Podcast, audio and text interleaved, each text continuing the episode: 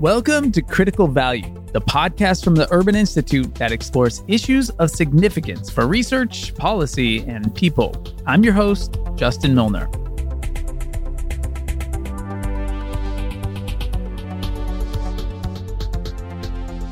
All right, we're back again for the kickoff to our new season of Critical Value, and we're super excited about the podcast we have in the hopper for the coming year. We are going to be covering topics like immigration, criminal justice reform, jobs and employment, and much more. Our request to you, you smart, incredibly good looking listener, is to subscribe to the podcast on whatever app you're listening to now, rate the show on iTunes, and spread the word far and wide to let others know about this podcast. Thank you so much. The show today is going to be a little different than usual. For this episode, we're sharing a conversation that I had recently at an event to celebrate the relaunch of Critical Value. In DC, I spoke with Dr. Vivienne Ming, a neuroscientist who runs her own think tank in Berkeley, California, that works on artificial intelligence and its application and implications for the future. As you know, AI is becoming more and more prevalent in our daily lives, from facial recognition and public security to resume reviews and hiring. Our conversation touches upon some of the opportunities and challenges that AI may present to our society in the coming years. And I'm sorry I can't offer you any of the snacks we had at the function, but I'm happy you'll be able to listen in to the conversation. Welcome, everybody. This is the launch party, launch event for season two of Critical Value. And I'm sure some of you are like, I didn't know there was a season one of Critical Value, but it's true. This is the launch event for season two. Instead of having Dr. Ming do her background, I'm going to do like a quick, like rapid fire, and you will be amazed at all the things that she's done. And this is like not even a tenth of it. Dr. Ming, her, her title uh, background is in theoretical neuroscience already very awesome, right? Already very exciting. She's a co-founder of Socos Labs, an independent think tank using mad science to explore the future of human potential. She's worked as a CIA consultant on facial recognition technology. She's helped develop an app that I downloaded for parents to track their kids' development. And she's probably most well known as being a real pioneer in thinking about the use and application of new technologies such as artificial intelligence. So, number one, she makes me feel like I should be more productive in my own life.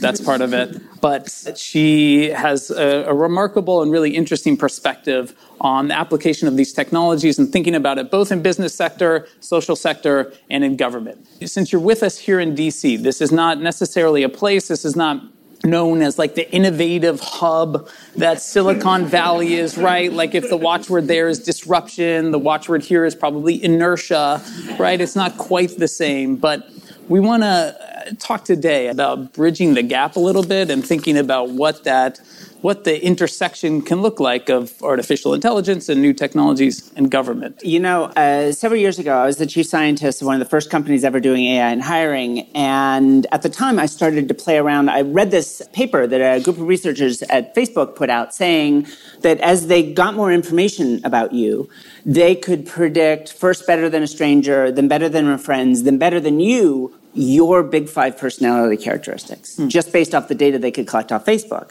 And I thought, well, that's scary. Uh, I don't think I want Mark Zuckerberg to know these things about me. But the other thing I thought was, I wonder if I could do that with company cultures. Mm. Uh, if we could collect all this data. I had a database of 122 million people pulled from professionals, uh, largely in the English language uh, business world. And so I built this thing. And in the end, we were able to do the, the models were called generative models. So you could actually generate things out of them. So what if you could generate the bio section of a LinkedIn profile? So we did that and uh, you've got to kind of fill in the blanks. So I'm going to do it for you here in a caricature of what these came out as. But let's say we generate the bio section of a DC engineer. Hmm. Uh, our business was very much about software developers. I am a wonderful developer. If you give me a set of instructions, I will execute on it and return a beautiful product. All right, now we generate the biosection of a Silicon Valley engineer. You lucky bastard. Because you have attracted my attention, I will solve your problems for you. Mm. Uh, now, it's no comment about which of them is actually better, but the cultures are distinctly different. you can and pull it out. If you, you know, if you import someone out of Silicon Valley here as, say, you know, Code for America and others did, I think they were pretty honest in saying, it's the worst job you'll ever have. You will leave after a month and please come do it anyways. Because huh. these are genuine cultural differences and it doesn't again it doesn't mag- magically make one of them the right way to solve problems or another. But i will say yes uh, what sociologists would call a loose versus a tight culture san francisco is loose dc is tight loose cultures correlate very strongly with innovation and tight cultures are better for you know clamping down on issues of risk management so there isn't a right answer to this. Mm-hmm. But I just loved how much of an asshole the San Francisco out. engineer came across in the model. That was AI, which makes it true. Amazing. Let's. I wanted to start out just with a leveling question of like, even when we're talking about this idea of artificial intelligence, just what's a quick sort of working definition so we're all on the same page? A traditional form of definition of artificial intelligence would be any autonomous system that can make a decision under uncertainty. What chess move should I make next? Uh, how fast should I be going as this car makes a left turn? Should I bring this uh, job candidate from a resume in for an interview? There's not a right answer to any of those questions. If there was, we'd be in a different field of computer science. Instead, you have to balance all the possibilities of the future and make a decision under uncertainty. But I think even more practically, from a policy or a business standpoint, what we're talking about increasingly are artificial systems that can make expert human like judgments cheaper, faster, and increasingly in some domains better than a human can make them. Now think about the economic and policy implications of that. They're big, they're huge, but they can only do it in domains that we already understand. This is a difficult space to speak in, but uh, generally speaking, what AI doesn't do is explore the unknown. It is fundamentally about looking at massive reams of data and learning the patterns that exist in it. You go outside that historical data, and now you're in a completely new space, and it doesn't know what to do. So, in the context of government, I mean, that description of taking complex inputs and trying to improve the decision making, that, that describes a lot of policy decisions or policy making that might take place within government. So, are there places then that you see this application being particularly relevant within the context of government and policy? We're looking at entrepreneurialism particularly among underrepresented populations. And we're using similar sorts of big data uh, techniques and economic modeling. So we've got a whole bunch of companies to donate data to us, and we're running all these analyses. Who gets funding? How many, literally, how many jobs do they create? How much IP, patents, scientific papers, movies, whatever it is that they spin out. So we have all of this data. And what would be possible for this is to build a shaming exercise. You can imagine what cities might not look great. Turns out DC does not look great uh, in our analysis. If you look at straight white men versus everybody else in terms of funding and all these other things, there's a huge gap here. Atlanta is amongst big cities the far and away the best performer generically across all the populations we're looking at. So I'm skipping over a lot of specifics to get at this. One of the things we're doing is mining through all the policy data we can get. So if we're looking at the top 80 metros in the United States in terms of high growth entrepreneurship, and we're literally measuring job creation as mediated by high growth entrepreneurs who just happen to be female, black, gay and lesbian, refugee, what do we see in terms of the causal relationship between those policies and job creation? So, not like we should run this policy because it's the right thing to do for gay people. We should run these policies because it creates jobs, just mm. happens to do it mm. through gay entrepreneurs. Mm-hmm. So, again, early stages with mm-hmm. this work, uh, and even five years ago, it would have seemed like how would you be able to pull all that policy data? I mean, uh, the government's idea of making data available is if you go halfway down this website, there's a drop menu with PDFs that are photographs.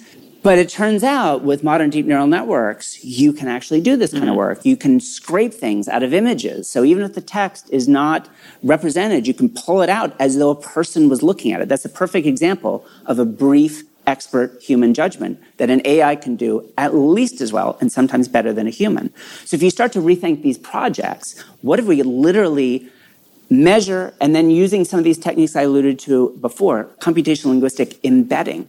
So even though the wording of this policy isn't the same, we can actually see that it's a really it's the same kind of policy. We can put it in the context of the city that it's embedded in and say, wow, it turns out Indianapolis you aren't doing such a great right job right now, but we're going to build a counterfactual model that says, you know, if you make these three policy changes, here is the predicted change mm. in job creation through high growth entrepreneurs in your city. They just happen to be high growth entrepreneurs that are not traditional entrepreneurs. So marrying some of those insights with policy prescription too about like what are some of the options to do that. Exactly, and I'm, and I'm in no way saying that AI should be making these decisions. That uh, it, it, doesn't matter to have potentially policy point the way. But I think it points the way, and it also really, in many ways, clarifies things because obviously our politics get involved in this. Uh, you know, it sure seems like tax policy would have something to do with job creation.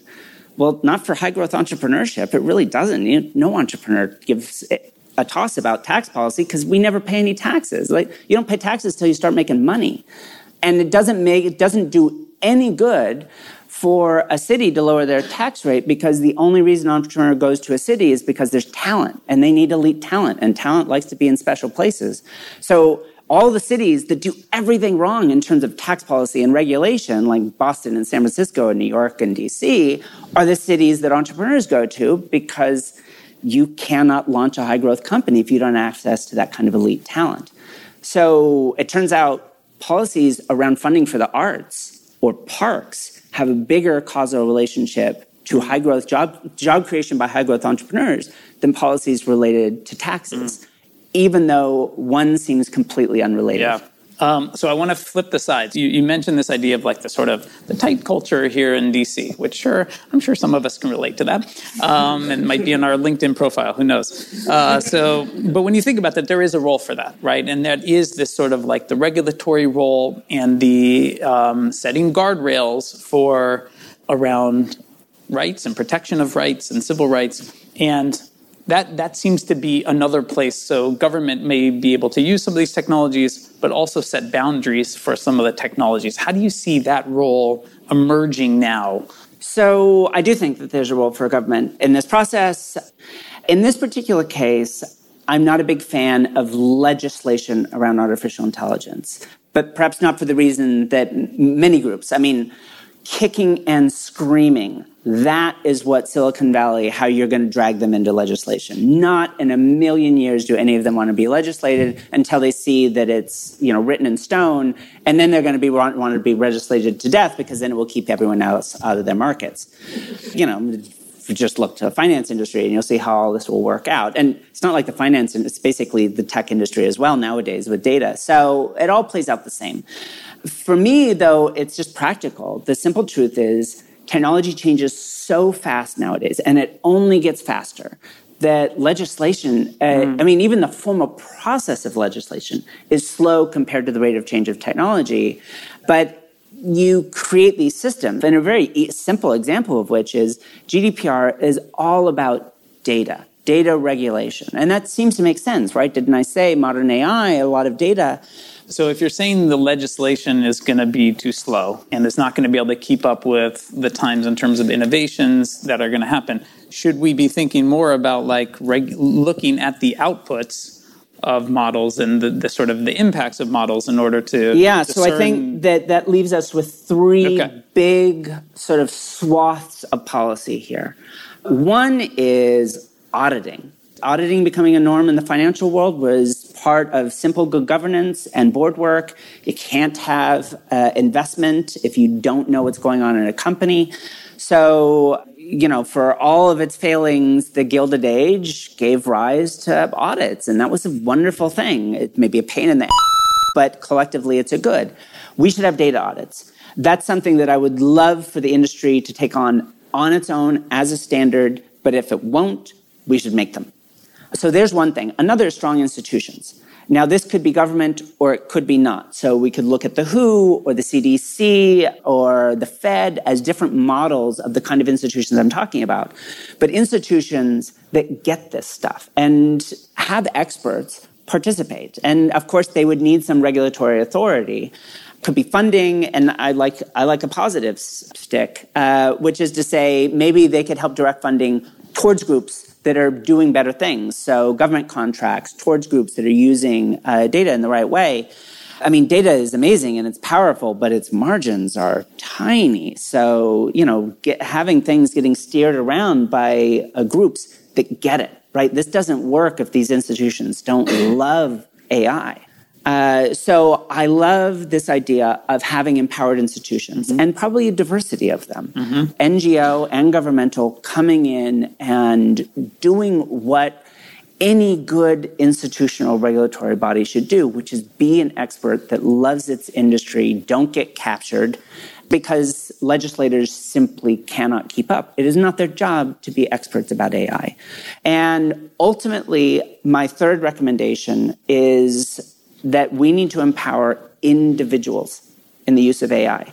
There's this idea of data trust. It comes out of the UK. It's built on the well established formalisms of trust, which are legal entities that represent the interests of their members.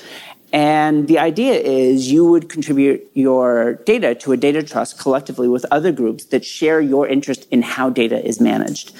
And then groups like mine could go build a system. So we've worked in some things with student groups at, uh, at Berkeley and with the ACLU looking at building AIs to actually help represent people in court cases. So juveniles mm. going to juvenile proceedings, building an AI to represent them uh, to make certain they don't enter the system. So we will build free software and just give it away. All you have to do is have the infrastructure to run it, which is the important ingredient here.